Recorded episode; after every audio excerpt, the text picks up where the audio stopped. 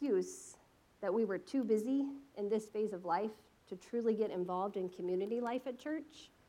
And then a year ago, my Jaden said, Mom, I need better Christian community. Youth group had had to shut down back then. Caleb was just stepping in and getting his awesome thing rolling. And so I said, All right, let's do something. And so we invited seven other families to start meeting in our backyard.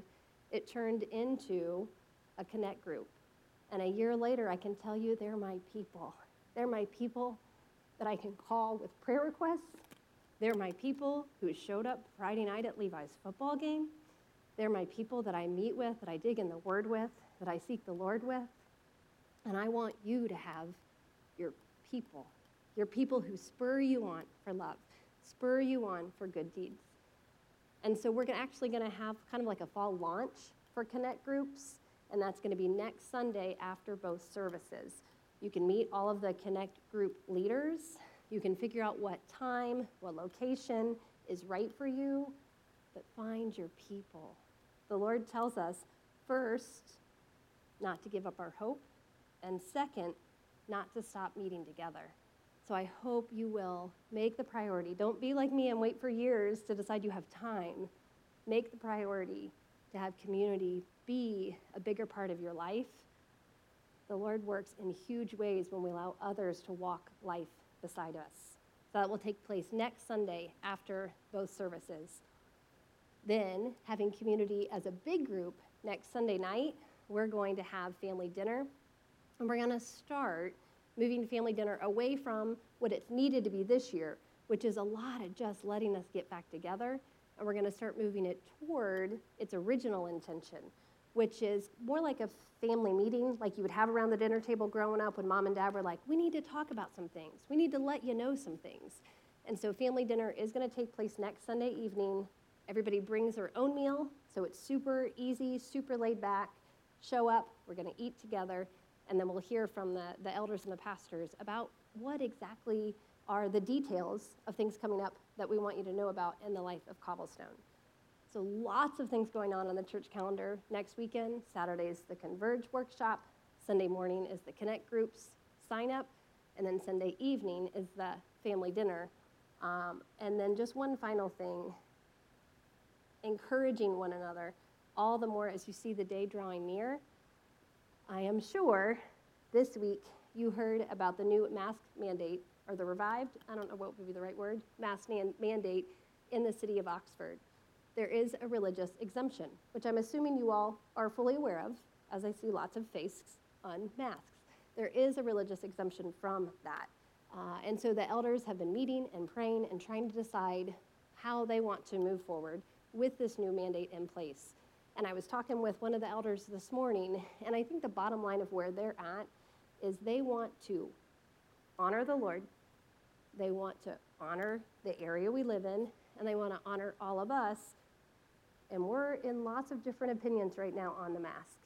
So our goal is spurring one another on to love, which means starting next week so that we can just create that space to better spur one another on to love not because the mandate requires, but to go beyond that. During 9 a.m., we will ask for masks.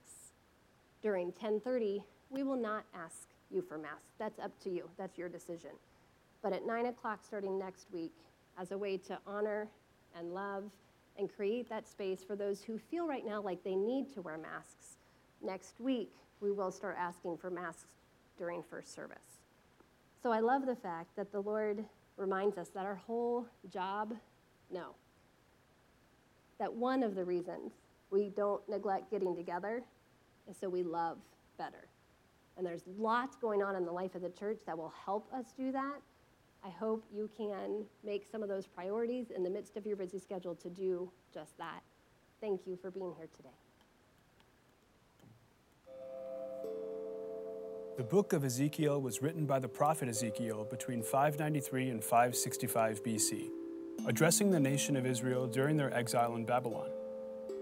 Ezekiel is a captive living in Babylon when God's glory appears to him and raises him up as a prophet. Speaking on behalf of God, Ezekiel calls out Israel for breaking their covenant promise and warns them of the resulting consequences. He likens Israel to a rebellious wife, one whom God raised up from nothing and in return whored herself into corruption and idolatry, abandoning the love and provision of the Lord. Looking past their current exile, Ezekiel prophesied a valley scattered with dry, brittle skeletons, an image of Israel's spiritual state. God breathes life into the bones and they stand up, growing flesh and tendons and living once again. As depicted in Ezekiel's parable, God will remain faithful to his covenant promise and restore the Jewish nation into a new people with new hearts set apart for his glory.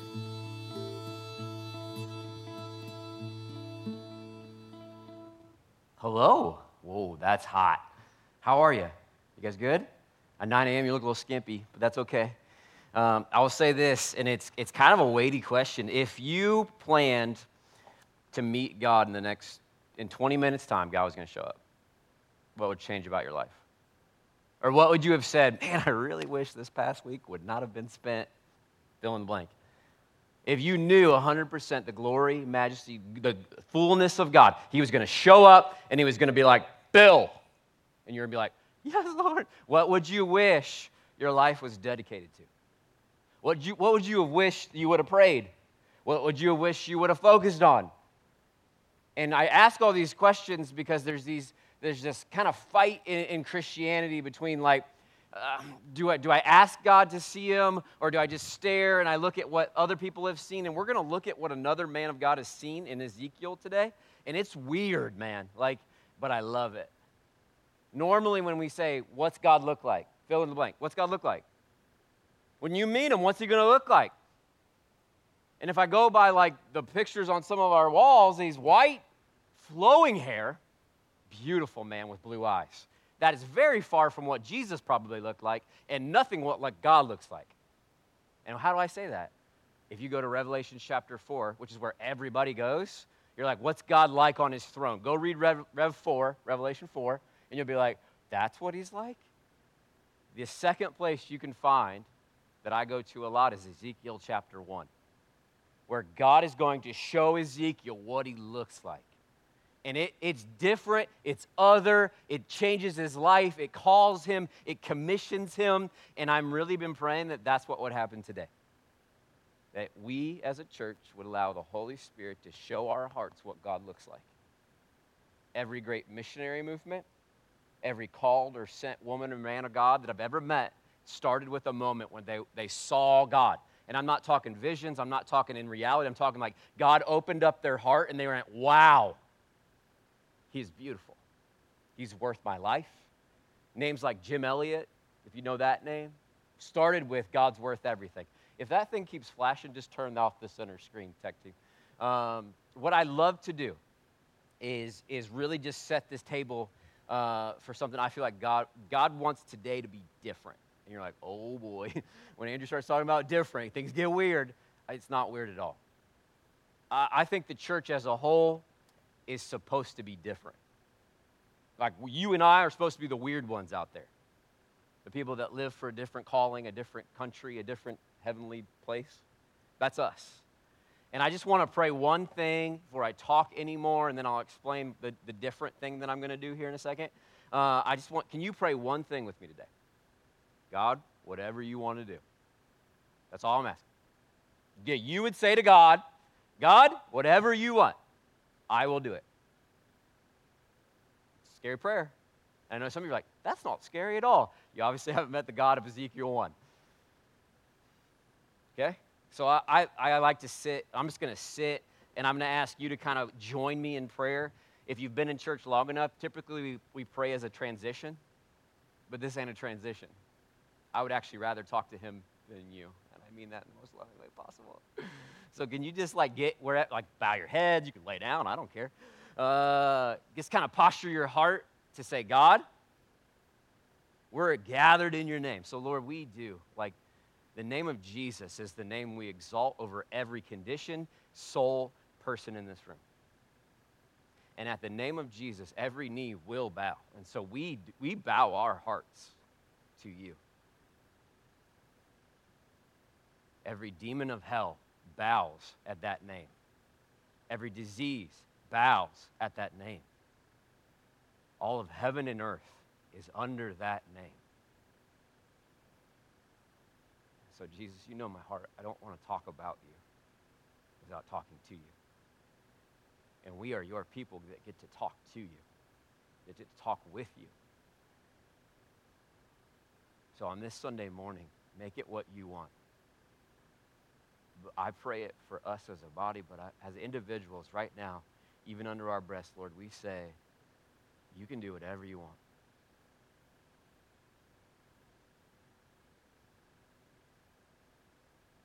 And I thank you, Lord, that there's probably people in here that haven't been in church a long time. And there's probably people that have been here most of their life.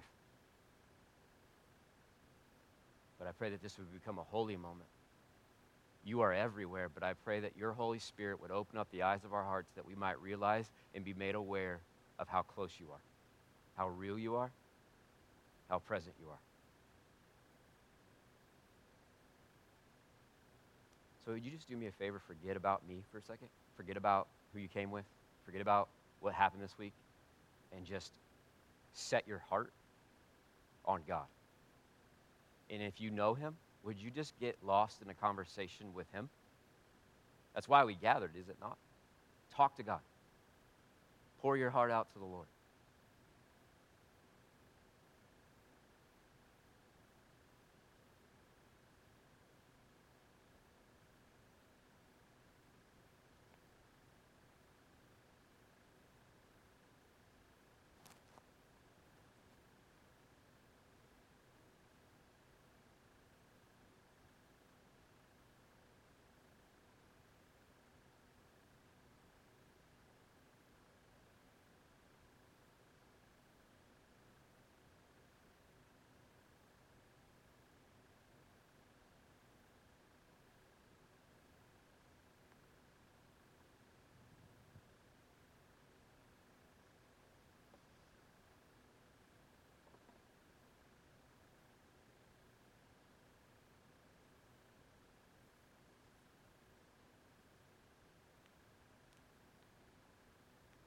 Yeah, Lord, make us this people that just delight to sit. To be with you, I have everything I need.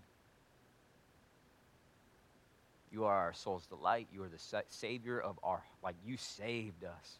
And not by our own work, but by your work on the cross. We rejoice in that this morning. And I pray you would do exceedingly abundantly more than I've even thought or imagined. In Jesus' name we pray. Amen. Amen. So get a Bible open, go to Ezekiel chapter 1. This is the different thing. And, and I, like I said, it's not weird. Typically, what we do is we preach. I'm supposed to preach 30 minutes. I usually preach 45. So that's just how I do. But, uh, and then I tell everybody, I'll preach 30, but then I go 45. Today, I'm really just this compelled to this one thought. And all week long, this is what I felt like the Lord led me to do. He's like, just read my word and let it sit. Read my word, let it be what it is, let it sit. And I'm like, no explanation. And every time I sat down, I was like, I'm going to write a sermon today. Literally, the Lord was like, What'd I tell you? Read the word, let it sit. And I'm like, I fight that because really we've built a culture where we never just read it. It always has to be with some profound explanation. You always have to have the guy with the teaching gift say some clever thing so you can be like, ooh, that's good. And then you, you tweet that thing. We, you know what I mean? But when we gather as the people of God, we say that we have the Word of God. So why would you want to listen to me talk? On top of that, convicting to me, and I think convicting to some of us, many of us in this room, and I think most of you probably listen to sermons, podcasts, Christian radio shows, and all that stuff. You have enough teaching in you to last the rest of your life. We have enough teaching, we're just not doing it. And that convicts me. Because I'm like, I'm like, we're like glutting ourselves on good teaching and Bible, but we're not living it. And I want to live Ezekiel 1 today. And you're like, what do you mean if you know Ezekiel 1? What I mean is the word is sufficient. So as we read what Ezekiel wrote, why did he write that down? Because the Spirit of God compelled him to put pen to paper or papyrus, whatever, and write down what God had done. And God is still speaking through it when we read it now. Not even 2,000, longer than that years.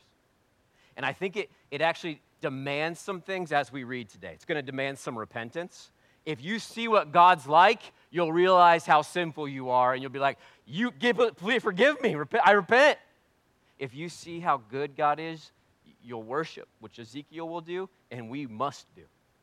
And then you'll also, I believe, reorganize your life's focus. Seeing what God is like makes you go, I don't want to live for anything less than that.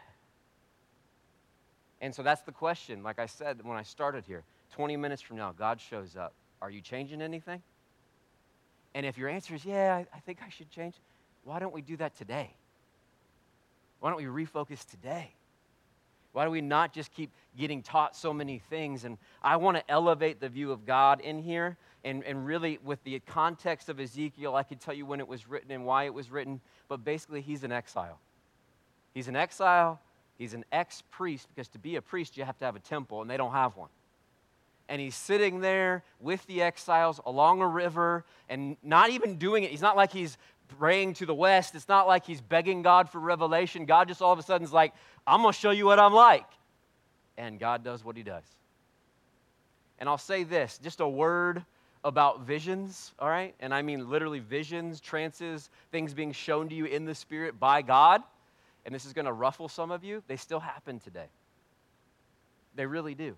And you're like, really? Tell me more. If you read stories coming out of the Muslim world today, Thousands upon thousands of Muslims are having a vision of a man in white. You can go there right now and see a billboard in Iran or Iraq that has, Have you seen the man in white? with a phone number. Because Jesus is showing up to them in visions, in dreams, because if men can't go because they'll get killed, the spirit can't be stopped. And so you have, you have Ezekiel have a vision. You have Ezekiel see a thing in his heart, in his spirit, in his mind. I don't think he's sitting there in a trance like Paul did in Acts, but I do think we can ask the Lord to show us in our hearts, what are you like? I want to see you. And I know some of you don't like that. Some of you are like, what this is ultimately what I mean. I've asked the Lord to give us today a vision of him. And now let me clarify because I don't need the emails. I didn't ask the Lord to give you a trance. I don't think you can even make it happen. But I think what you can say is, God, I want my biggest treasure in my heart and in my life to be who you are. And there is a moment when reading the Word of God that every theologian agrees on, and it's called illumination. So some of you have read this like a textbook. I've read this like a textbook in my life. And you know the facts. And you could tell me, and this BC, Ezekiel wrote this at the Kebar River. That's great. I love those facts. I know those facts.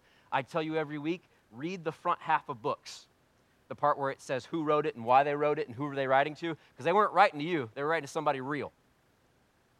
But then there's those moments where you're reading Ezekiel's vision and you feel your heart start to burn and go, God, I want to see you like that. That's where the Spirit of God is taking the Word of God and illuminating it making it real and applying it to the soul of a man or a woman who weren't there, wasn't there, but now is now reading the very things that God did. I want your hearts to burn today. I want you to be like, I want to see and treasure God like that. Because some of you are a lot like Ezekiel. You don't feel like you have a lot of purpose. He was a priest. Now he can't be a priest because he doesn't have a temple. You're like, what's my purpose? What's my calling? Every calling missionary I've ever met starts with a vision of God a bigger view of God than anything else. What makes men and women go to dark places to maybe lose their lives or just go off into nothingness? Well, a vision of God that says serving Him is worth more than anything. So, Ezekiel chapter 1, we're going to start in verse 1. I'm going to let it, I'm going to read it. I'm not going to talk a bunch. We're going to let it sit. We're going to do communion. We're going to worship in response. You might repent. You might worship. You might be like, I'm changing my focus in my life, will let the word do what it does. Ezekiel chapter 1. In the 30th year, in the fourth month, on the fifth day of the month, as I was among the exiles by the Chebar River, Chebar Canal, the heavens were opened, and I saw visions of God. And on the fifth day of the month, it was the fifth year of the exile of King Jehoshaphat. I can't, I'm not going to try. I'll pause one moment these are real people, correct? Like Ezekiel's a real guy, flesh and blood. He's not like non human. And all these people that are sitting by this river in exile are real people, right? Moms, dads, kids, life's to do. They got to eat, they got to sleep, they got to go to the bathroom. Real people. And then God does a thing, and all of a sudden you have a man who's a priest who's kind of bemoaning the fact that he's in exile and doesn't have a role, going, I see the Lord greater than I ever have. And I bring this up because, like, even in James 5, James makes a really big point to say that Elijah and Elisha and these prophets were men and women just like us. And they prayed and it didn't rain. And so I would say the same thing to you. Ezekiel was a prophet of the Old Testament, so he's a little bit of a different category, but it's still the same God. And it's still the same God that's pursuing men and going, Do you want to see what I'm like? Let me show you. Verse 3 The word of the Lord came to Ezekiel the priest, the son of Buzzy, Boozy, in the land of the Chaldeans by the Kebar River, and the hand of the Lord was upon him there. Now, that phrase is the phrase. The hand of the Lord was on him.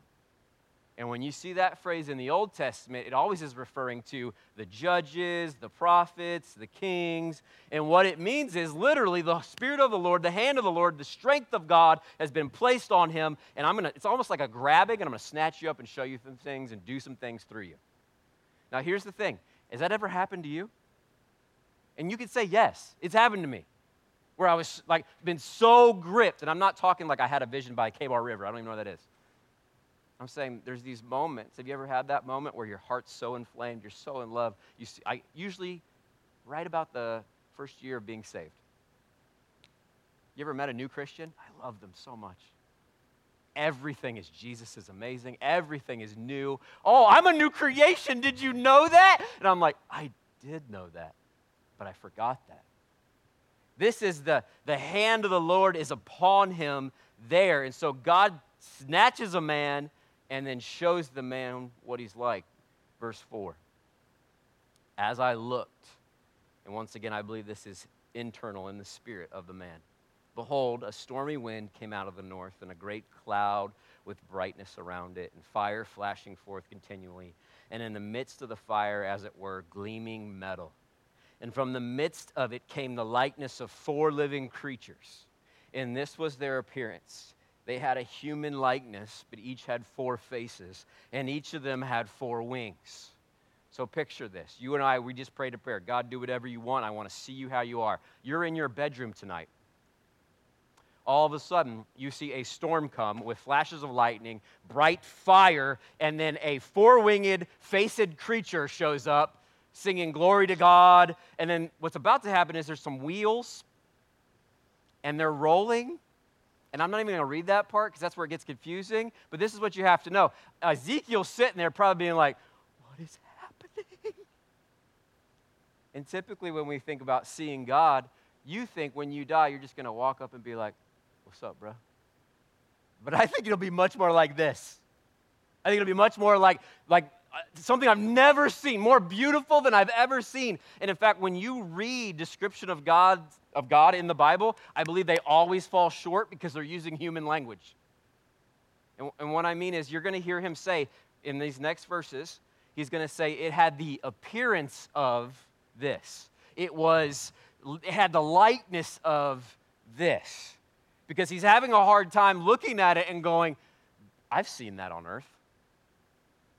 He's looking at it and going, All the human language I have can't explain how beautiful, powerful, worthy, the glory of God. I can't explain it. So we're going to skip over the wheel part. I would say you probably read it if you're in the reading plan. There's these wheels. There's going to be wheels in heaven. There you go. There's the application. Verse 26.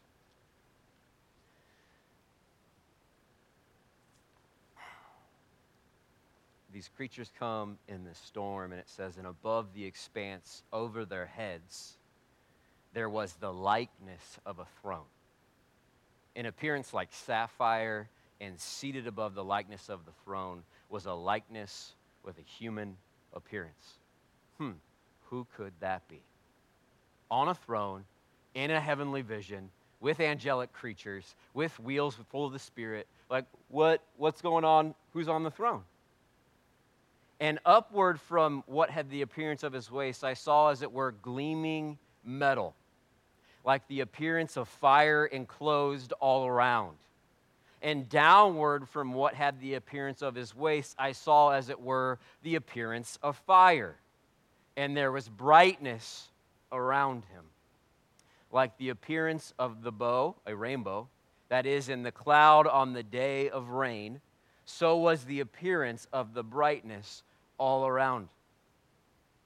Such was the appearance of the likeness of the glory of God, the glory of the Lord. And when I saw it, I fell, fell, fell on my face, and I heard the voice of one speaking. So we'll just pause, like time out there for a second. You see all that? That happens tonight. Like that, in 20 minutes, you're going to meet that God. Are you excited still? Because there's a lot of fire. There's a lot of like glowing some glowing metal, and he's kind of looking at this like, I mean, like bright, holiness, glorious God, and he's going, it's kind of like this. It's kind of like a rainbow with sapphire. It's kind of like someone put fire in a bottle and it's glowing and burning inside, but I don't, I can't quite, I can't explain it to you. He's amazing. And so here's oh, Ezekiel. He, he's stuck in Babylon. He's watched his people be carted off into exile. Not a whole lot of hope for the future, not a lot on the horizon other than sitting next to a river with other exiles and going, What do you want to do today? I don't know. Let's sit here. And then God, out of his goodness, visibly manifests his glory. Goes, I'm going to show you what I'm like, and then I'm going to tell you what to do.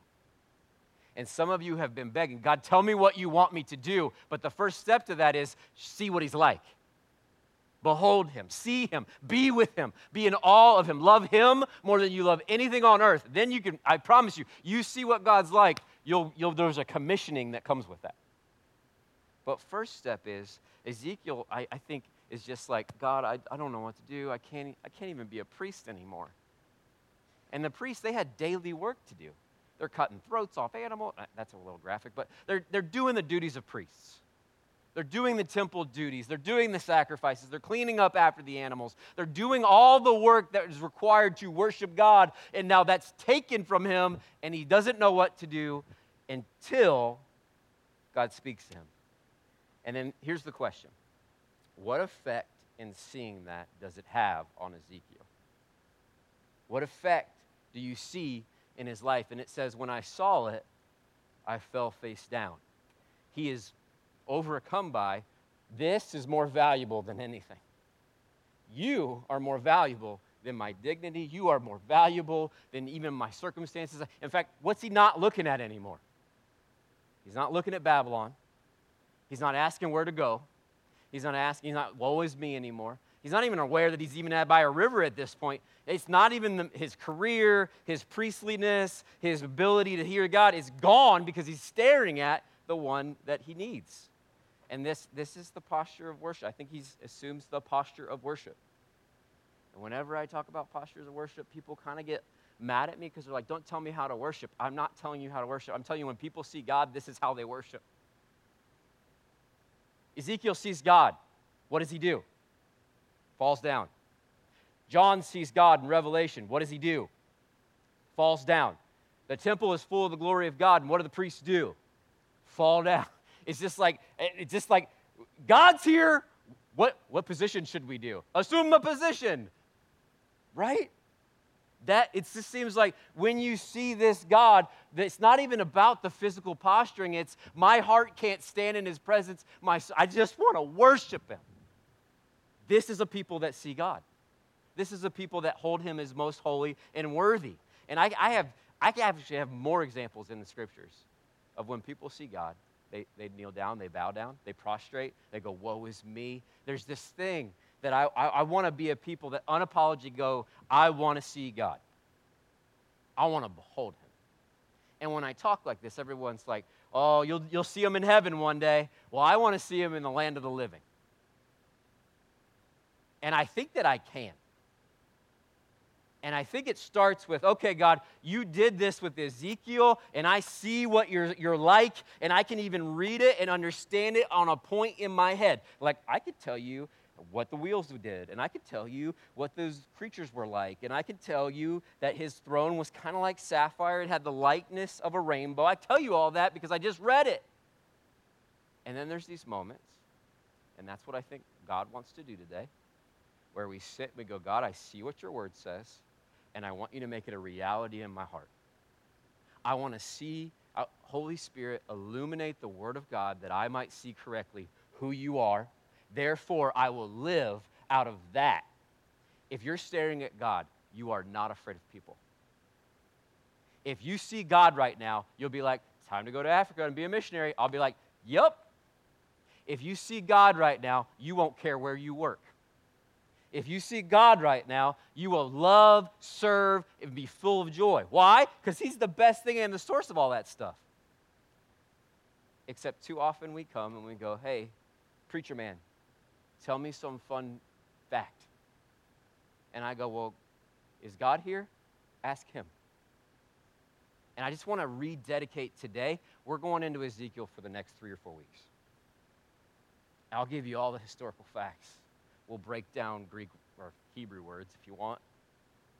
But today, there's those moments where you go, okay, God, I see that your word shows me that you are bigger, better, holier, and worthier than I might have come in knowing. And I just read the word of God to you, right? We call it the word of God. And you saw that God is holy, He's different. He's other. He's separate. If you come into his presence, the only thing a man, or, as far as I can tell scripturally, does is fall down and goes, I'm not worthy, you're worthy. So is there sin that you need to repent of? If God is holy and Jesus died to make you that way, did the way that you live this week declare holiness? And if not, reading Ezekiel should make you go, Woe is me, forgive me of my sin, I confess them, cleanse me.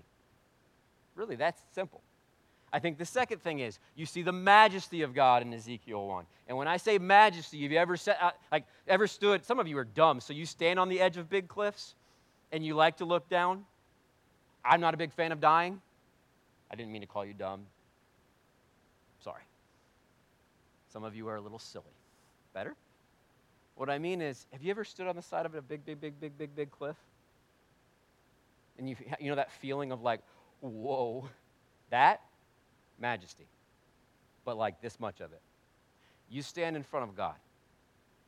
In fact, you have seven minutes of that 20 minute timeline before God shows up. And he shows up, and it's majesty, but like majesty. There's nothing like him. I can't, I can't explain him to you. We run out of words. You understand that the prophets are using the best words they know, and they still are like, it's kind of like this, but I can't even explain it? He's kind of like this, but it's kind of like a rainbow, but it's not. And so the majesty of God produces one thing in a human soul worship. And we always think worship is body position and song. But worship is, I will live the direction of my life this way.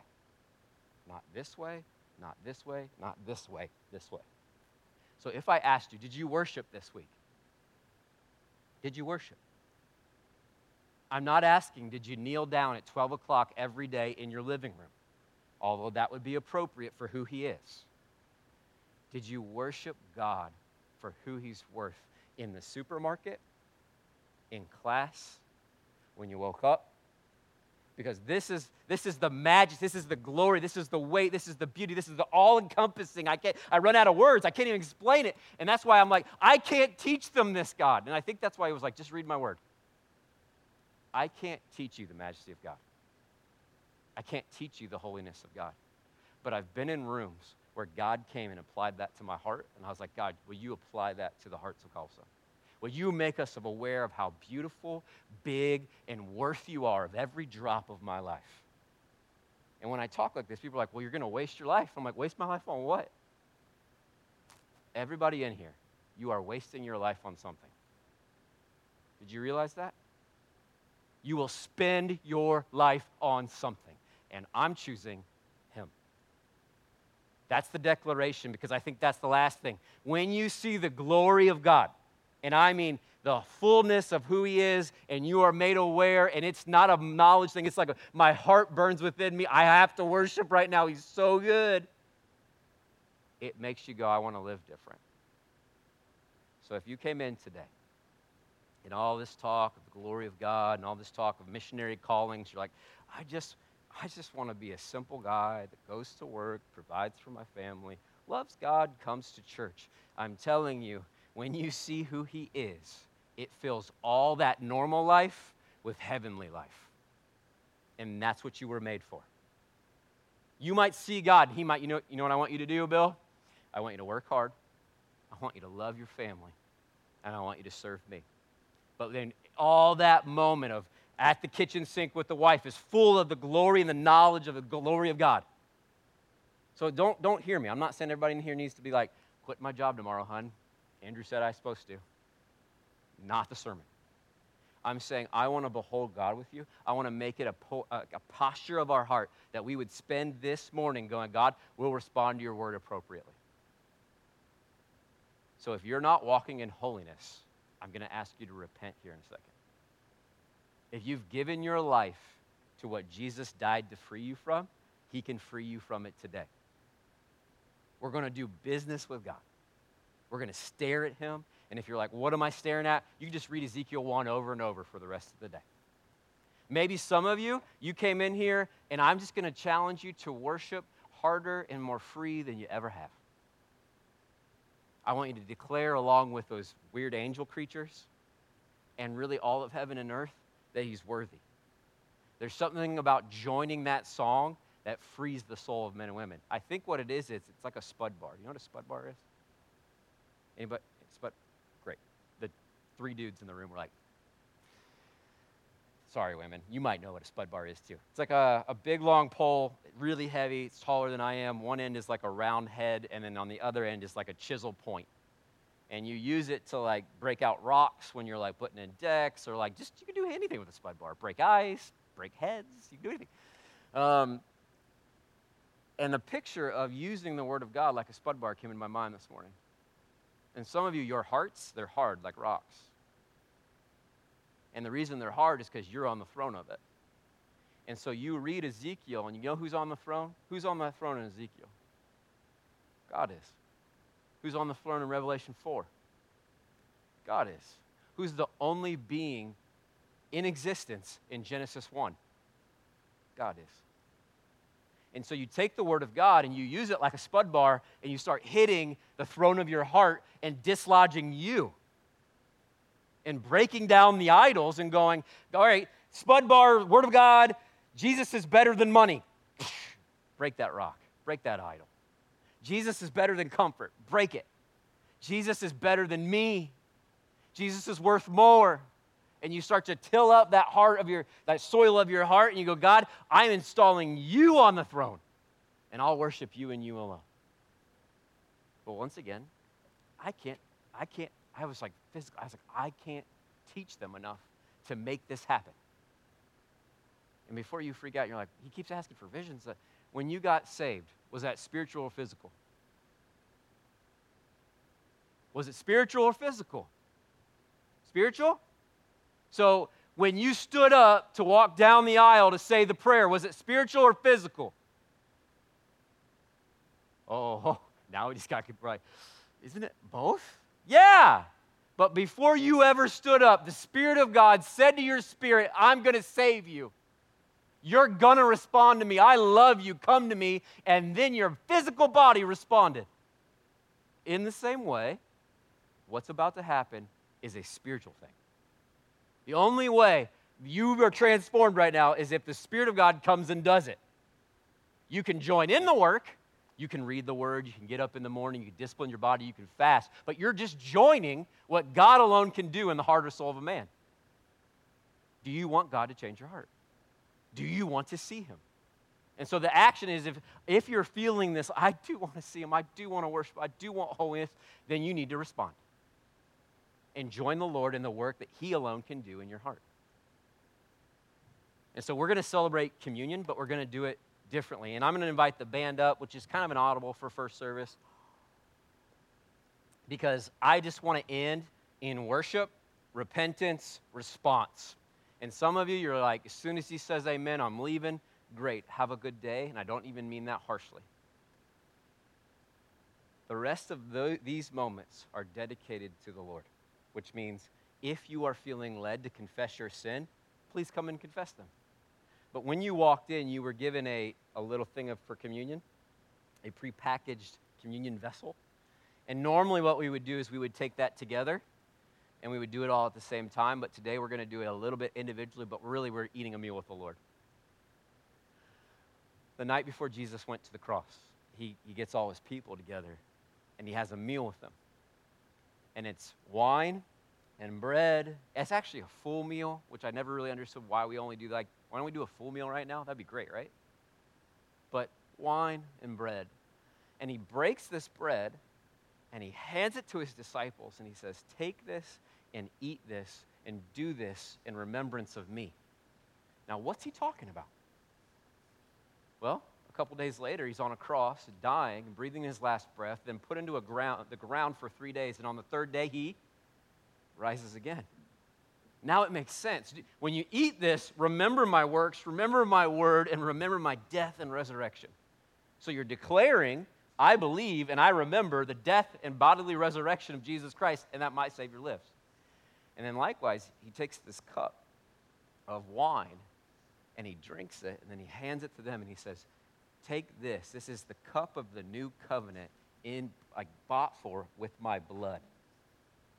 So now you have bread, body, wine, blood. All on the cross, broken body, poured out blood. Resurrected Jesus. So now when we get together and we take this meal, it's not a little thing. It's not just a like, hey, let's, not, it shouldn't even be done lightly at all. It's a weighty recommitment almost. It's like a marriage re up. It's like committing vows again. Like, Lord, I covenant with you by your blood and your work that I want my heart to be what you paid for. So expel idols, break down other lovers, show me what you're like. And so when you take communion today, I'm going to invite you to do a couple things. Number one, when you get that wafer out, and it's a little plasticky, I can't help it, but it is, I want you to break it. And then I want you to bring to mind what Jesus did. Think about it, dwell on it, meditate upon what the work of the Lord is, and declare that, Lord, I believe that by your broken body, you saved me from sin. Don't go fast on this. This is like, this is like if you were sitting down, time to meet with Jesus, actually. When I said 20 minutes, we're about there. This meal, and I know it's not a big meal, this drink of juice and this little wafer, if you were sitting down with Jesus, I'd want to make it last as long as possible. I just want to sit with him. I want him to be like, God, you see anything in here that shouldn't be in my heart? Do you see anything in my life that you'd like to remove? And so here's my challenge I don't actually want you to take communion in your seat today. We're going to worship, and when you're ready to take communion, there's a couple things you could come do. Number one, I just want you to come up front and kneel at some point, and maybe just come up front. I just want you to make this action of like, God, I'm going to come up, and I'm either going to repent of my sin, I'm going to worship, and then I want you to take communion. You can go back to your seat. You can have a great day. I don't care. I just felt like that was something we were supposed to do. It's putting physical action behind a spiritual move in our hearts. And so maybe that leads you to just sit here the rest of the morning and worship at Jesus' feet. Maybe that leads you to one of our prayer teams and say, I have a sin that I've never told anybody, but I'm going to tell you because I'm going to trust that God's going to remove it from me forever. Or maybe you're in here and you're like, I want to help, I need help changing what I've given my life to. I want to refocus my life. So, no matter where you are in this room, there's work to be done with God, 100%, because I have work to do, you have work to do. It's all a work in progress. Amen? So, let me pray, and then I'm going to say, Church, you're free to stand in worship, to respond to the word, to sit down and weep and go, God, I want to see you like Ezekiel. I've been praying that all week. I want to see God, I want to stare at him. So, Jesus, we love you. And I thank you that you first loved us. And so I just we just respond to your word. There's no place that I would rather be than right here, right now, having heard your word and allowing your spirit to change my heart and my soul. And so we come to take this communion, this remembering, and we declare that the death, body, and resurrection of Jesus Christ freed us from all guilt and shame. And that if we've been living the wrong direction, you just say, Turn, come to me, and I will make you clean. And so we respond. We do not sit back, we respond. We respond to your word, we respond to your spirit, we respond right now. And so, church, I'm going to invite you to respond. The rest of the morning is the Lord's. Stay as long as you like, worship, repent, change how you live. Jesus is worth it.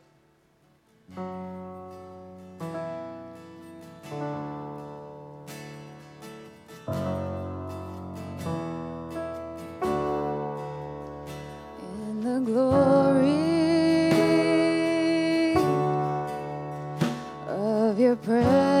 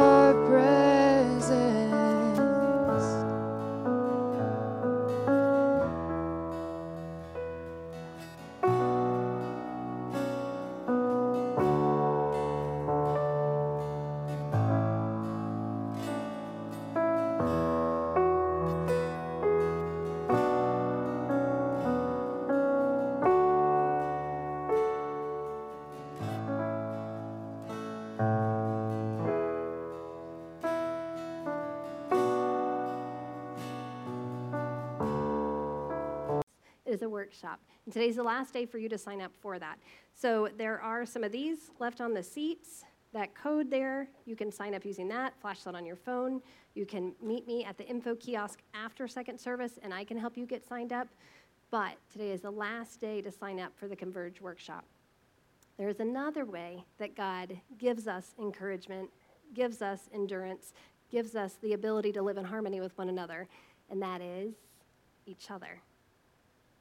And so I want to remind you all that next Sunday, after both second and ser- first and second service, we're going to have our Connect groups launch for the fall. And I tell you, a year ago, for the first time uh, in a while, my family decided to make a Connect group, a small group, a priority in our lives for the whole year. And uh, us and seven other families started meeting on Friday nights and it has been life changing for our whole family. They're the ones that we can share prayer requests to that are heavy and personal. They're the ones that we can show up at each other's games, whether it's soccer or football. They're the ones that we can ask the hard questions. The Bible says this, but how do you live it out? They're my people. And I want you to have your people, the people on your short list that you can call and share prayer requests with the people who know you and just look at you and know when life's not okay, the ones that give you great hugs and everything is different because of that. So please consider being part of a Connect group this fall. The leaders will be out in the atrium. You'll be able to meet them, figure out when the groups are going to meet, what they're going to study, but that will take place after both services next Sunday. So plan on signing up for a Connect group. And finally, next Sunday night, it's a really busy weekend at church. Next Sunday night is our next family dinner. Now, when family dinners started a couple years ago, the whole intent of family dinners was to bring together the members of the church to have like a family meeting. The way, like mom and dad would when you were growing up, you'd sit around the table and talk about the really important things that you needed to talk about, talk about the things that were coming up in family life. Well, then, when COVID hit and we couldn't meet for a while, we wanted to, in the midst of starting to meet again, just rebuild community. And this year, family dinners have been a lot of that, just letting us get back together.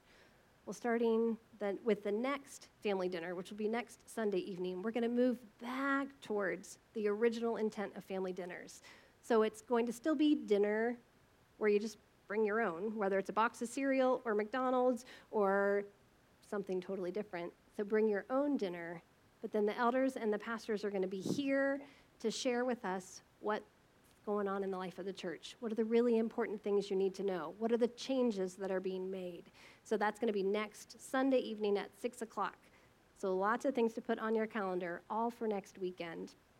And finally, speaking of next weekend, I'm sure you all heard this week Oxford reinstituted the mask mandate.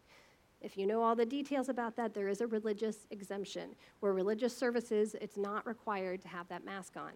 However, when our elders got together, they wanted to also make sure that they were loving and honoring everybody. And there are still people right now that feel like they need to have that space to have a surrounding of people also wearing masks. So, starting next week during the 9 a.m. service, that will be the service where masks are asked for, where we're asking people to wear masks. So if that's you, if you're sitting here today and you say, I'd really rather sit in a service where everybody has those masks on, that will be our 9 a.m. service starting next Sunday.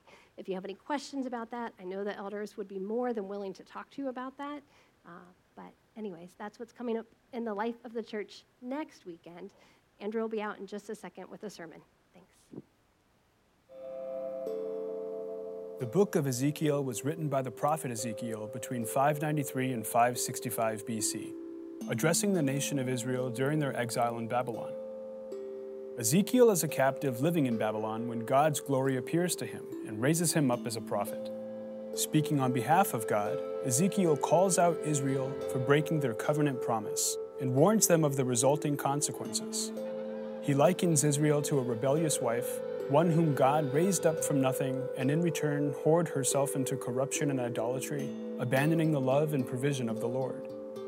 Looking past their current exile, Ezekiel prophesied a valley scattered with dry, brittle skeletons, an image of Israel's spiritual state. God breathes life into the bones and they stand up, growing flesh and tendons and living once again. As depicted in Ezekiel's parable, God will remain faithful to his covenant promise and restore the Jewish nation into a new people with new hearts set apart for his glory.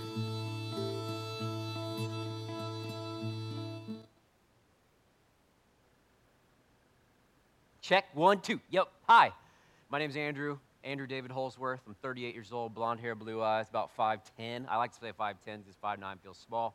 I don't know why I gave you that information, but I want to welcome you to this family. We really are a family, and uh, I just get to be one of the leaders gets to talk to you. So if you have a Bible, open up to Ezekiel chapter 1. You probably need some time to find that.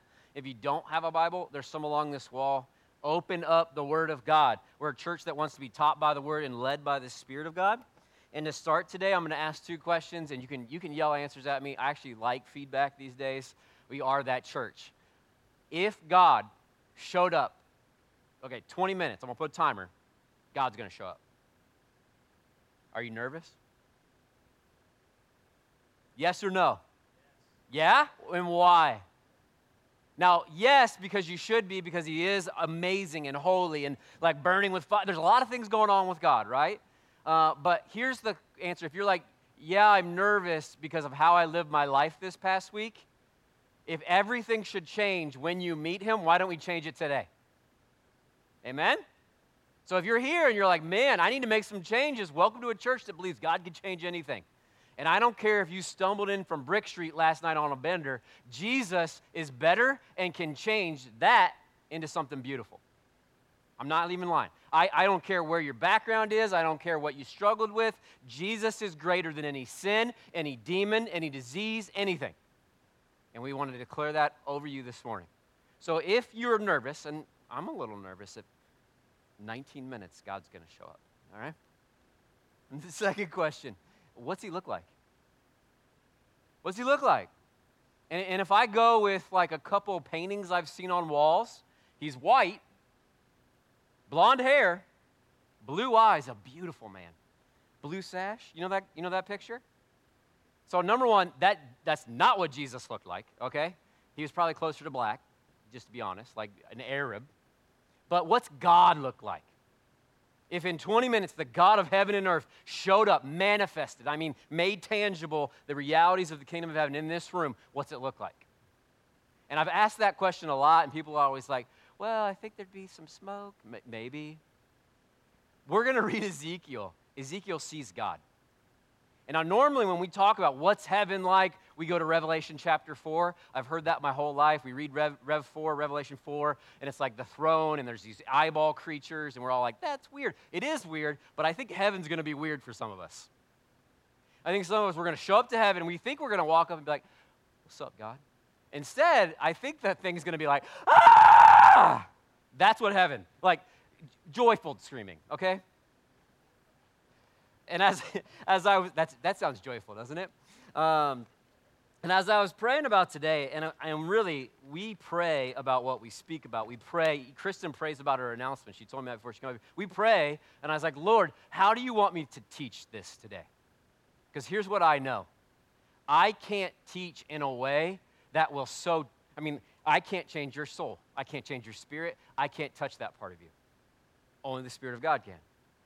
So I can tell you about the holiness, beauty, majesty, and worth of God, but only God can give you the revelation of that to your heart. And so as I prayed today, I feel like the Lord was like, I want you to do it a little different. Now, different does not mean bad. Did you hear me? different's not bad. What I felt like God wanted me to do was to read the Word of God and then let it sit. Just let it be.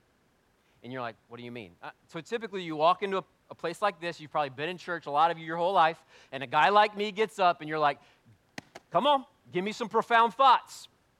Give me some tweetables. You know, give me something that I can go, mm, that's good. That, give me that, you know? But what do we call this? And how did we get this? Uh, Ezekiel, the Spirit of the Lord rested upon this man, and he went and spoke with God. He's a prophet of God. And then he writes it down, I believe, by the leading of the Spirit of the Lord. So when we read this, we are reading the very thing that God wants us to read. What else would I add to that? Why would you want me to talk when we can hear the Lord? And I just want you to take that perspective that we really believe the word is sufficient. And I really believe we're going to read this word of the Lord today, Ezekiel chapter 1. I'm going to read it. I'm going to talk less than I ever have because typically I'm supposed to talk 30 minutes and I talk 45 because that's, I'm working, I'm work in progress. Amen. I'm really going to try to just read the word of the Lord over you and then challenge you to do something with it. Because when you read this and when you see this, uh, I think it demands a few things. Ezekiel sees God, and we're going to see what God is like. And when you see what God is like, you see how holy He is, which then demands if you've not been living holy this week, you need to repent. That's not a cuss word, that's not for the bad Christians. I repent every day of my life. It is an, it's an amazing thing that the King of heaven and earth goes, If you confess your sins to me, I'll forgive you. So, you know what I do every day? Which ones do I get to? All of them. I want them all out. I want to confess them all. I want to repent of them all. I want to turn from them all because Jesus makes them all new. When you see what God is like, you're going to watch Ezekiel worship and we will need to respond to seeing God. And I'm praying. I'm actually been praying this week, and I got to explain it, but I've been praying that we would have a vision of God. I'm going to explain that because some of you are like, vision? uh, calm down. Ezekiel is sitting next to a river in exile. He used to be a priest. And I say used to be because the priest had a temple. And the only way you can be a priest is if you have a temple. But that got torn down because God said it would in Jeremiah, which we just got out of that book.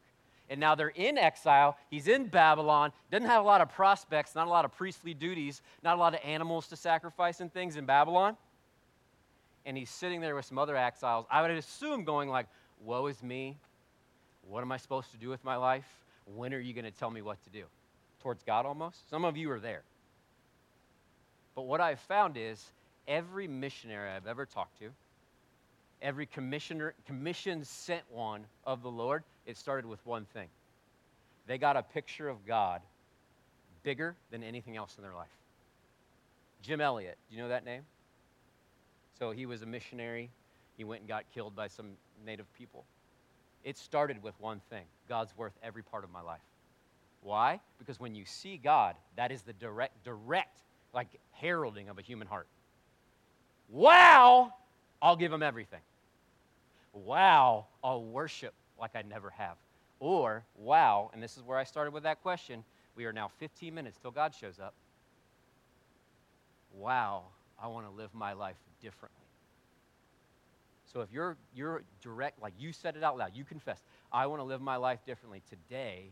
I think we're going to see God, and then I hope we live differently. I hope we worship differently. I hope we repent like it's our job because we get to do it with joy. And so when I talk about visions, I, am not even actually, I, I'm fine with that actually. I'll say this visions from God still happen today. They really do. And they weird us out. We're in a Western Americanized version. But if you go anywhere overseas, Jesus is like showing up in visions and dreams to the Muslims like by the thousands. There's just this rumor of the man in white. The man in white's Jesus. And they're dreaming about him. And then they go and find a Christian and they go, Who's the man in white? And it's almost like the, the, the men can't go because they'll get murdered by the Muslims, but the Holy Spirit can't be stopped. And he's going to have a, Ezekiel's going to have a vision of the Lord. And so I've been like, Lord, give us a vision of you. Make us a people that have, and I don't even mean like supernatural, trance out. You can't make yourself have a vision. There are religions that, that do that. They do LSD and then they're like, and they try to like tweak out. We are not those people. All right? Just to be real, real clear.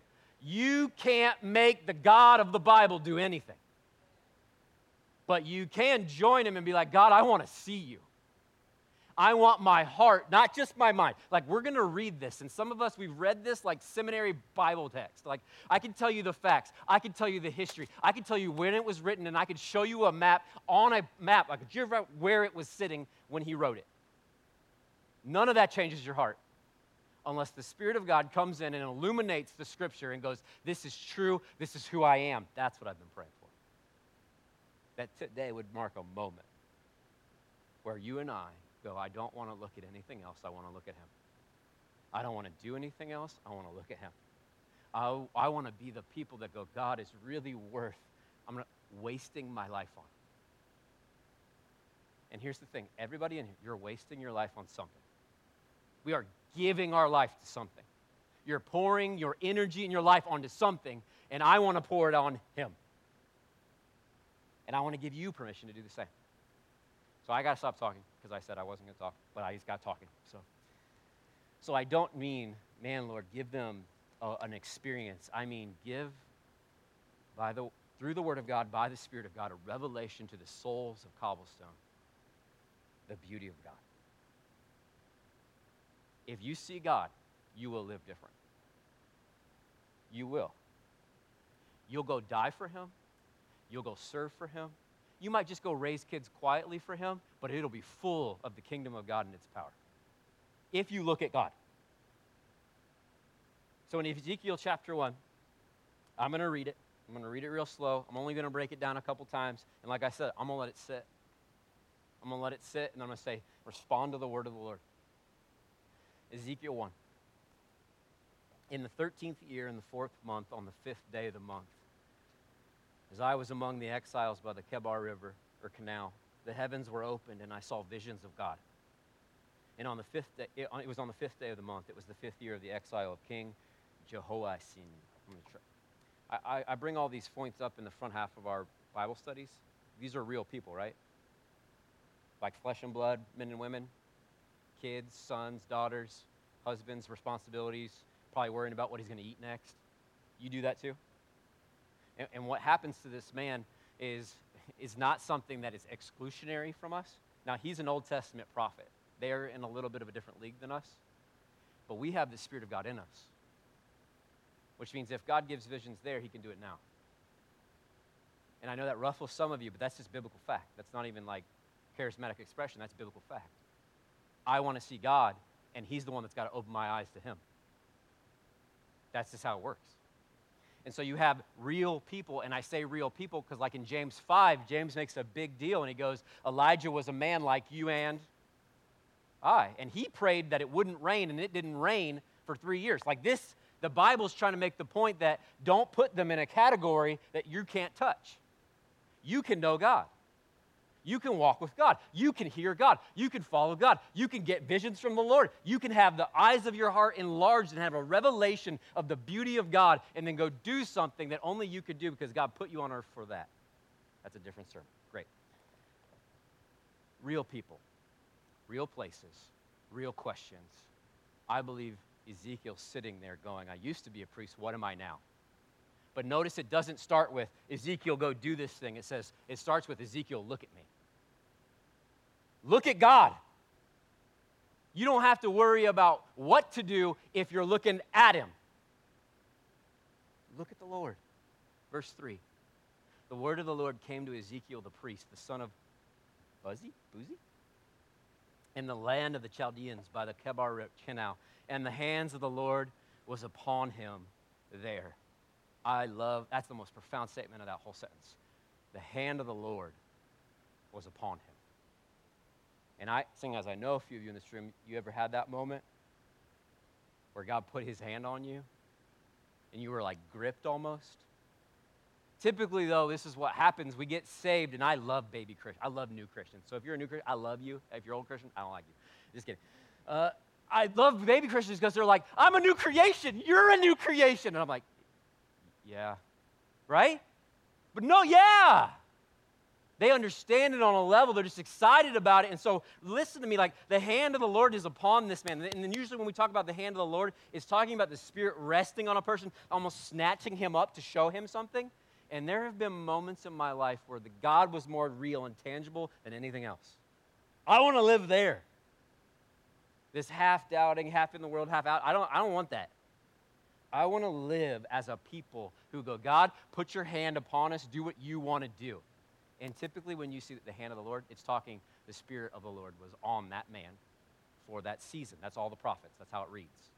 But us, as a New Testament people, the Spirit's not just on us, the Spirit's in us. But we'll preach that when we get to Joel 2. Great. Verse 4 As I looked, behold, a stormy wind came out of the north, and a great cloud with brightness around it, and a fire flashing forth continually. And in the midst of the fire, as it were gleaming metal. And from the midst of it came the likeness of four living creatures. And this was their appearance. They had a human likeness, but each had four faces, and each of them had four wings. So if you've read Revelation 4, you see the same thing, right? If you read Revelation 4 and you see the throne room of God, you got eyeball creatures, winged creatures, eagle creatures. There's lots of creatures. So here's the thing we're, we're ask, I'm asking today, God, I want to see you. So let's say you pray that prayer with me today. God, show me, just show me what you're like. Let's say midnight tonight, in your bed, God shows up. You are wigging out. You right? Are you not? Because what you had in your mind was this tame, easy to manage, almost like you perception of God. But that's not what he's like. And so it says, as I looked, and I believe when it says as I looked, he's not looking with his physical eyeballs. He's seeing something with his spirit, and he's going, As I saw this, there was this storm and fire, and then all of a sudden there was these creatures with wings, and they kind of had human faces. It was weird, right? If human faced winged eyeball creatures show up in your room tonight, I want to hear about it. I do. I want to hear about it. And then what's going to happen, and I'm going to skip this part, he's going to start talking about these wheels, and they're connected to the earth, and the spirits in them, and it just it gets confusing because usually visions are. They're highly visionary, and they're highly like, they're not really, a, eh, anyway, we'll get into it later. But I would say this everything you're about to hear from verse 26 to 28 falls absolutely short of who God truly is. You're like, how can you say that? Because when the prophets talk about God, they always use language that's like, it kind of looked like, it had the appearance of, it had the likeness of, because human language can't contain God. Like, I can try to explain to you how perfect and holy and beautiful and good He is, but I will fall short because I will run out of language. And Ezekiel is going to run out of language. Every person that's ever seen God, so think about the prophets Isaiah, Ezekiel, even John the Revel- Revelation guy, yeah, sees God. All of them use language like, it was so amazing. It was kind of like this, but it was nothing like that. I don't even know what to do. Can I sit down and cry now? Like, that's the language. So go to verse 26. We're going to read the 28, and then we're going to live this thing out, man hopefully. And above the expanse over their heads, there was the likeness of a throne, in appearance like sapphire. And seated above the likeness of a throne was a likeness with a human appearance. And upward from what had the appearance of his waist, I saw, as it were, gleaming metal like the appearance of fire enclosed all around, and downward from what had the appearance of his waist, I saw, as it were, the appearance of fire. And there was brightness around him. Like the appearance of a rainbow that is in the cloud on the day of rain, so was the appearance of the brightness all around him. Such was the appearance of the likeness of the glory of the Lord. And when I saw it, I fell, fa- fell on my face and I heard the voice of one speaking. This is the Word of God. This is what God is like. So if He shows up in your bedroom, or you have a vision of your head one day of you're going to walk in, it's just going to be some white guy with a blue sash and blonde hair, I'm telling you, you're wrong. And some of you, answered correctly when I said, if God shows up, well, seven minutes from now, you, you should rightfully be like, I'm not ready. I'm a little scared. I just wet my pants. Like, that should be our response. Because uh, Ezekiel, the prophet, who didn't even ask for it, God goes, Come here, I'm going to put my hand on you, I'm going to show you what I'm like. And he's like, It's kind of like fire, and there's some rainbows, and there's a thing that kind of looks like a throne, and there's a human guy, but he's burning like metal, like somebody shoved fire inside a metal, and it's glowing, and it's so bright. It's so bright. And so, hear me. Some of you have been begging. You're like, God, tell me what to do, tell me what to do, tell me where to go. I'll do it. But your first step is Ezekiel's step see God. You have to look at God, and then I'm telling you all the steps to what to do go into place when you see Him. But here's what, i what I know, and I think this is why God was like, just read it let it sit. I can't teach you it, I can't make your heart see Him. So I'll ask a question I asked first service, and it, I, they never really wanted to answer me. When you got saved, was that physical or spiritual? I got a both. I like it. I ain't mad at you. Anybody else want to? Both? Yes, no. Those are your options. So the moment that you were in a service, probably like this, or at a youth camp, and there was an emotional fire guy, and he was playing, and whatever, uh, and he said, "You come down here to Jesus," and you stood up and went down to say the prayer. Was that physical or spiritual? They don't. You want to? You talk to me? 10:30? Cool. I'll preach different then. Oh, Megan, you're now. I'm just kidding. There's this moment where the Spirit of God came and said, I'm, I'm going to save you. God wants you now. And in your spirit, you said, Yeah. And then what happened is it manifested through your body, and you joined the Spirit in what God was doing, and you stood up, you walked forward, and you said a prayer, which is only a prayer of faith because it was a response to what God was doing, offering you an invitation. So I can teach you where the Kebar Canal is. And I can teach you this is what the glory of the Lord looks like according to Ezekiel, but I can't get it into your heart. Only God can do that by the Spirit. So, so there's these moments where I'm like, I don't have the ability, God. And He's like, No, you don't have the ability. Only I can do that. If they ask me, I'll do it.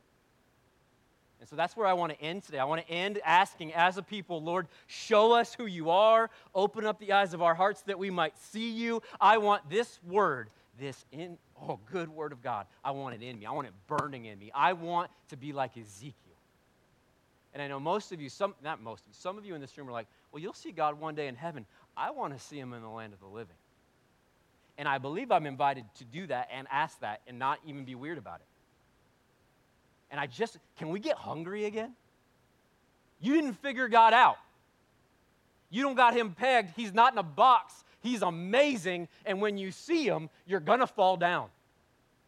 And in fact, look at what is Ezekiel's response to all this. What does he do? When I saw it, I fell face down. Every person, as far as I can tell, and I've read the Bible a few times in my life, when they see God, they do one thing. You know what they do? They fall down. It's almost like there's like this unspoken, like, assume the position, and everyone just knows. When you see God, you're down. John in Revelation, he sees God, and what does he do? Falls face down. Isaiah sees God. Woe is me, I'm a man of unclean lips, and I'm a, I live among a people, and he falls down. All of them. The glory of the Lord fills the temple, and all the priests fall down. Ezekiel sees the Lord, and it's like, assume the position. I, and so all of a sudden, Ezekiel, stuck in Babylon, in exile, all his priestly duties stripped from him because the temple is crushed, is not really worried about Babylon, temples, job descriptions, wealth, health, any of it. All of a sudden, he's enraptured. All of a sudden, he's like, nothing else matters except this. That's what I want for us to be that people to be enraptured in love, to be, oh my gosh, our God is bigger than anything. And here's why. When you have a people that are content to stare at God, they're not afraid of people. They're not afraid of death. They're not afraid of anything. When a people look at God, they actually live according to who He is, not who they are. But when a people look at them and go, our God's kind of like us, just a little bit smarter and a little bit more. No, our God is way above and way holier and way more beautiful and way more worth, more worth my time than I give him some days. And so, once again, what are you going to waste your life on? Because some people will tell you, like, hey, you give your life to fit, you're just wasting your life because your body's going to waste away one day. Some people will tell you, like, I, I'm not saying this is all like you're going to see God today and then you're going to go live some radical life in some third world country. I'm saying it might be some of you are called to live quiet lives, raise good, godly kids, go to work, provide for your family, and worship the Lord wherever you are. That's your calling. But you're going to look at God, and all of a sudden, you're, all those mundane moments around, around the kitchen sink at work are going to be full of the glory of God. That's, I want to live that. And so Ezekiel assumes this position of worship, and I'll, I'll speak on that because every time I talk about the posture of worship, people get mad at me, almost like I'm, I'm judging their worship style. I could care less what your body's doing during worship. But I know God sees your heart. And as far as I can tell, the biblical position for seeing God in worship, I, I, you want me to go farther? That is the biblical position. And so I don't care if you, that's what you assume here in a second, but that's what Ezekiel does. That's what every person does that sees God. And so I got, I'll just do it this way. I, I believe Ezekiel was ready to hear from God after he saw God. We have to see God. And then I'm not too worried about what he tells me to do because I won't, I'll be like, yes, let's go do that. But first, first step, sit at his feet. Be hungry enough to be like, God, I want to see you. I don't want just knowledge, I want revelation. I want the eyes of my heart to be open to the understanding of the revelation of the beauty of God. And so here's the, here's the thing I want to do. If we read this and we respond to it, I, th- I think there's three things. You, you look at God and you immediately notice He's holy. He's, I mean, the holiness of God is just exuding off of Him, which is all that light and all that fire and all that otherness. God is not like us, He's other.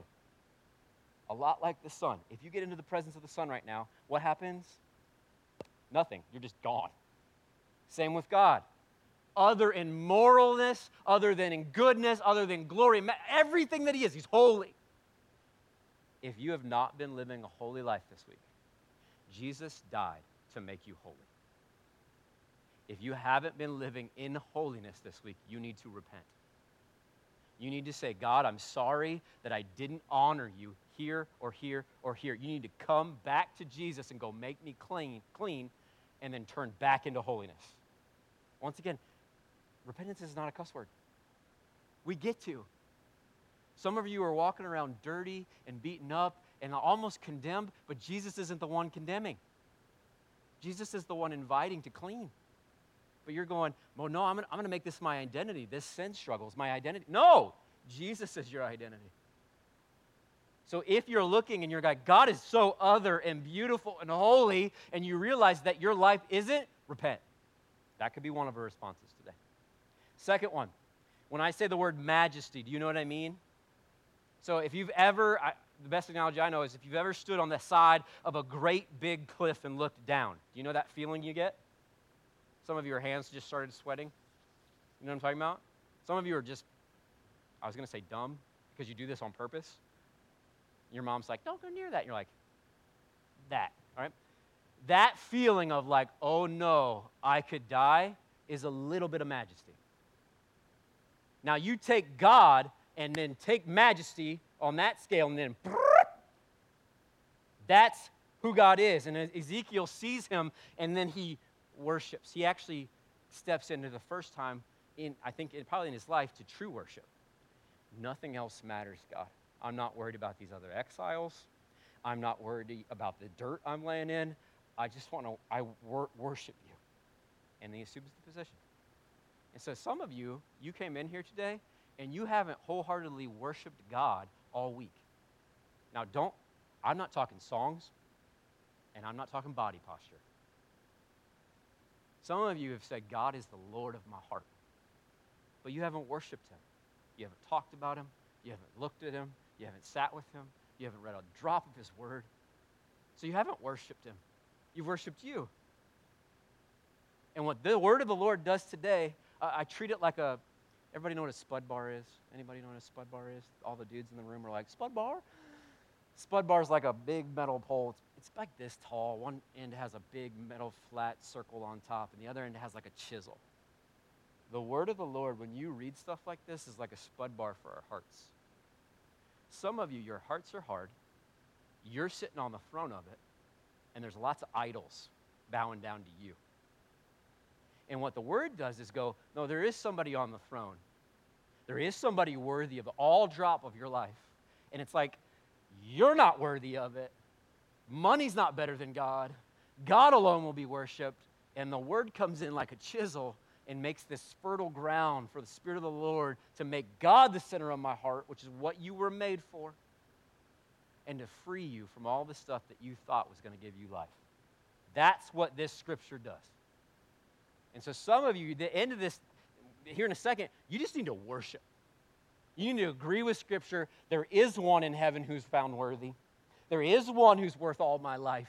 And I will worship. And I don't care what he thinks, and I don't care what she thinks. God will be worshiped. There's something freeing about joining the song that's being sung in heaven right now. Did you know that there's a never ending song that's being sung in heaven? And some of you aren't excited about going to heaven because you're like, this is the song that never ends. It's better than that. To see God right now, I couldn't stop you from singing. If your heart actually had a realization of how worthy God is, you would be like, Can you stop talking? I need to worship. So, because we have a worship problem, we're not actually fighting to worship. I think we have a vision problem. We're not looking at the right stuff.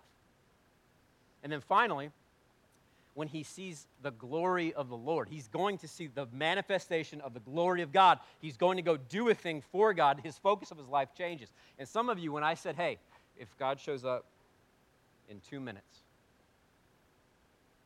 would you have lived differently this week? Would you watch so much Netflix this week?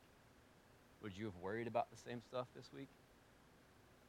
And if our answer is yeah, I absolutely would have lived differently, live differently. Live in light of this picture. Live in light of the glory, majesty, and holiness of God. Either live like it's true or just go on and live your life. Stop claiming Christ. But it is true. He is the Lord. He is worthy. He is holy. He is majestic. He is worthy, not just to waste your life on, but to spend every drop of it with Him. That's biblical truth. And so here's how we're going to respond. I'm just going to let you guys respond, and we're going to respond with communion. We're going to respond with communion and worship and you doing a response to the Lord. And it might be different for each of us because we're all in different spots. We're all works in progress. Amen? And that's okay. And so when we talk about communion, I have to actually lay some, some groundwork on it because you can do it wrong. And there's even Bible verses that talk about when you do it wrong, you can get sick or even die. And you're like, ooh, that's serious. That's serious. So on the night before Jesus was betrayed, crucified, and resurrected, he gathered his people. Hello, people of God. And he got out bread and he got out wine. And so he takes this loaf of bread or this wafer of bread and he breaks it. And then he starts to eat it and then hand it out to them and go, When you get together, I want you to eat this in remembrance of me. Remembrance of my words, remembrance of my work, remembrance of my death, burial, and bodily resurrection. And remember that I'm alive.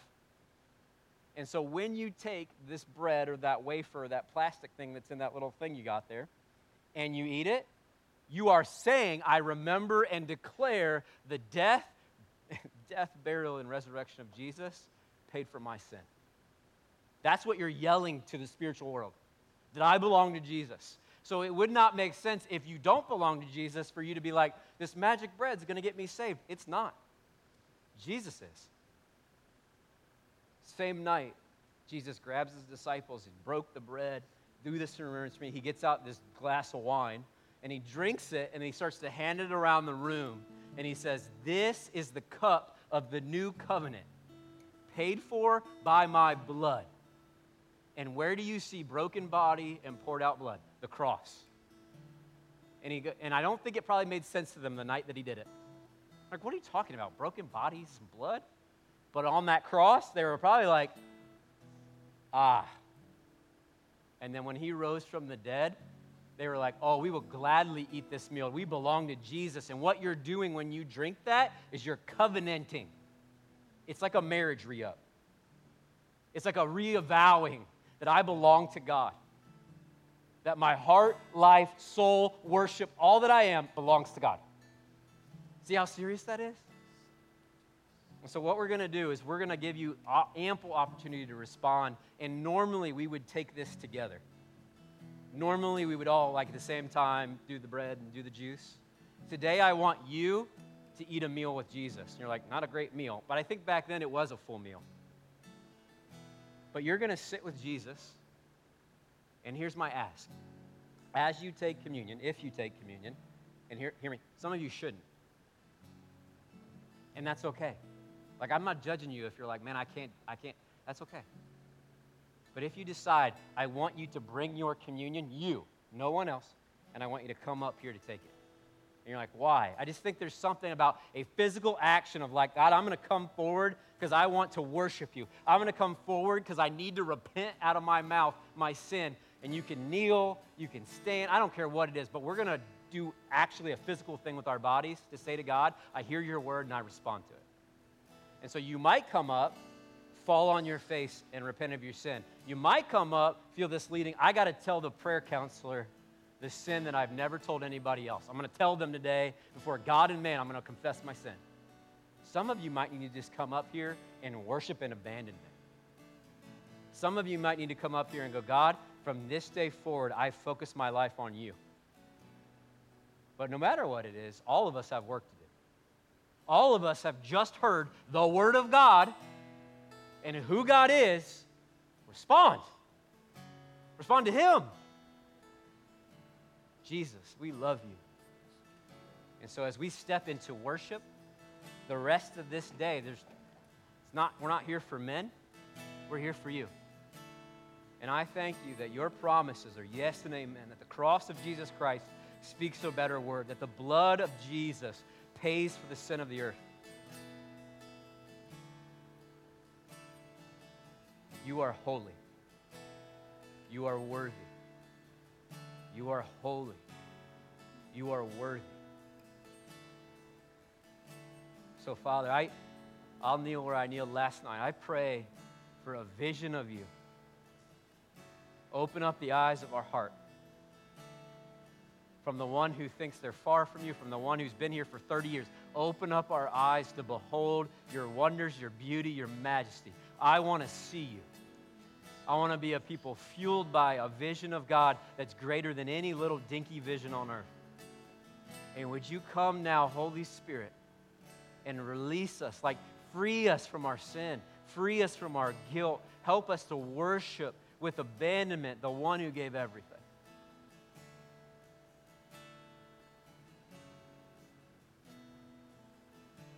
So, God, we respond to you. You are not dead. Your hand is not short. You are the mighty one of heaven and earth. And Jesus, it was your joy to die for us. You took our sin. Come now, Lord. Be the strong Savior that you are. So, church, I'm going to leave you right there, and I'm not going to say goodbye. I'm just going to say, right now, whatever God's putting on your heart, do it. Don't come back next week and be like, I should have lived differently this week. Don't come back next week and say, I should have worshiped God more with my life. Lord, we want to waste our life. We want to spend our lives on you. We want to know you. We want to be with you. We honor you. You are worth being hungry for. You are worth seeking. You're worth getting up early and going to bed late. You're worth more than all the pearls and gold of the earth. You're worth more. So before you come up to do communion, church, just ask the Lord, Lord, what do you want? And then when you feel released by the Spirit of God, you come up and kneel, you come up confess, you come up and worship, you come up and do whatever, or, or don't. There's no rules. There's only a really real Savior that really wants to know you and set you free. Let's worship.